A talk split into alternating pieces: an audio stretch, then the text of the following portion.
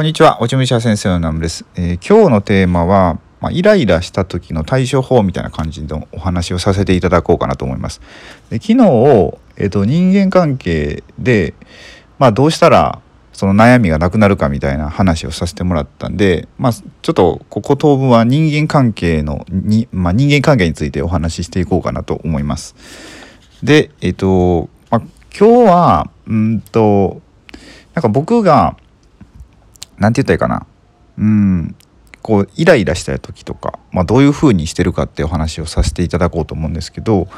えっとなんかね僕仕事でまあ今物販してるんですけどで中国の商品を輸入して売ってるんですけど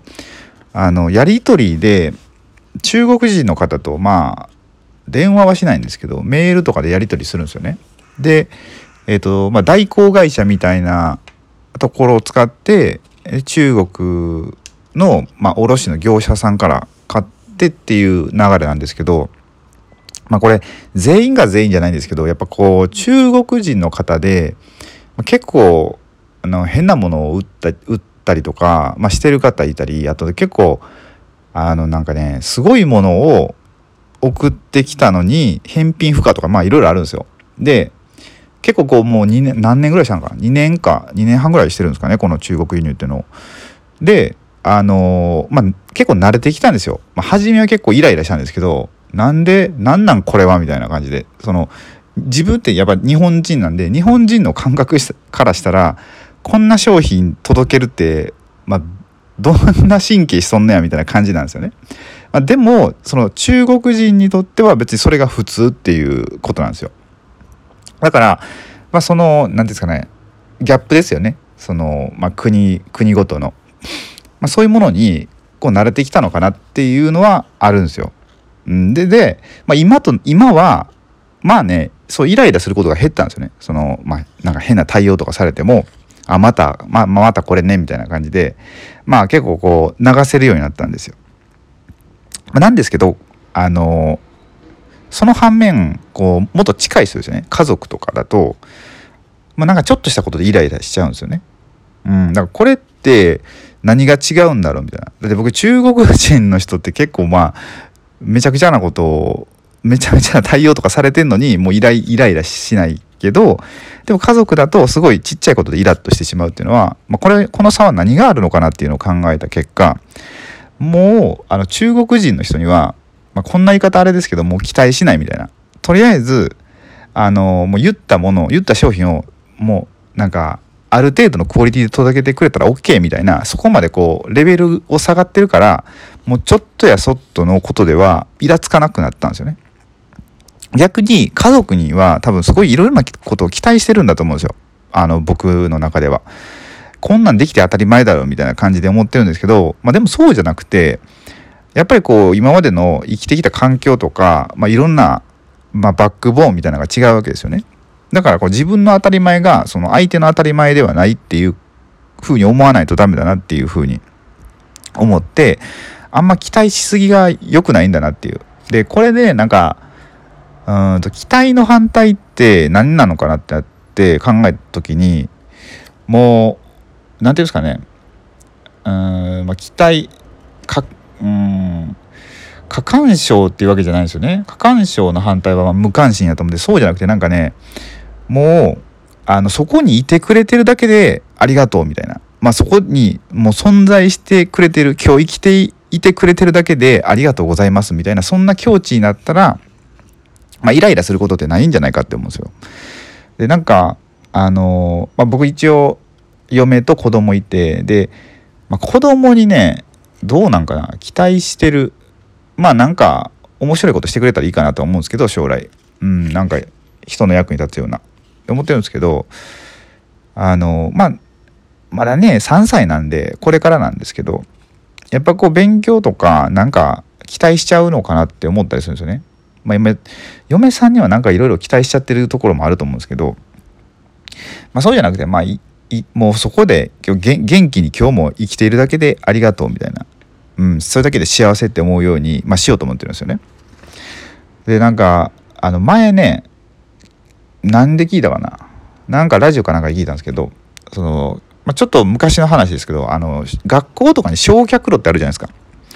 あのいろいろ物を焼く、まあ、とある学校でその焼却炉であのまあある生徒が生徒の、まあ、遺体と言ったらいいんですかね。もう焼き焦げてしまった、まあ、遺体が出てきたわけですよ。でそれでま先生が発見してこれはどこの子なんや？ってなったらしいんですよね。でそれでもうその学校中のあの親御さんのもとに電話したらしいんですよ。でそしたら「えそうなんですか?」って言って「えそうなんですかじゃあちょっとあの子供が今部屋にいるか確認します」って言ってもう皆さんこう確認するわけですよ。そしたら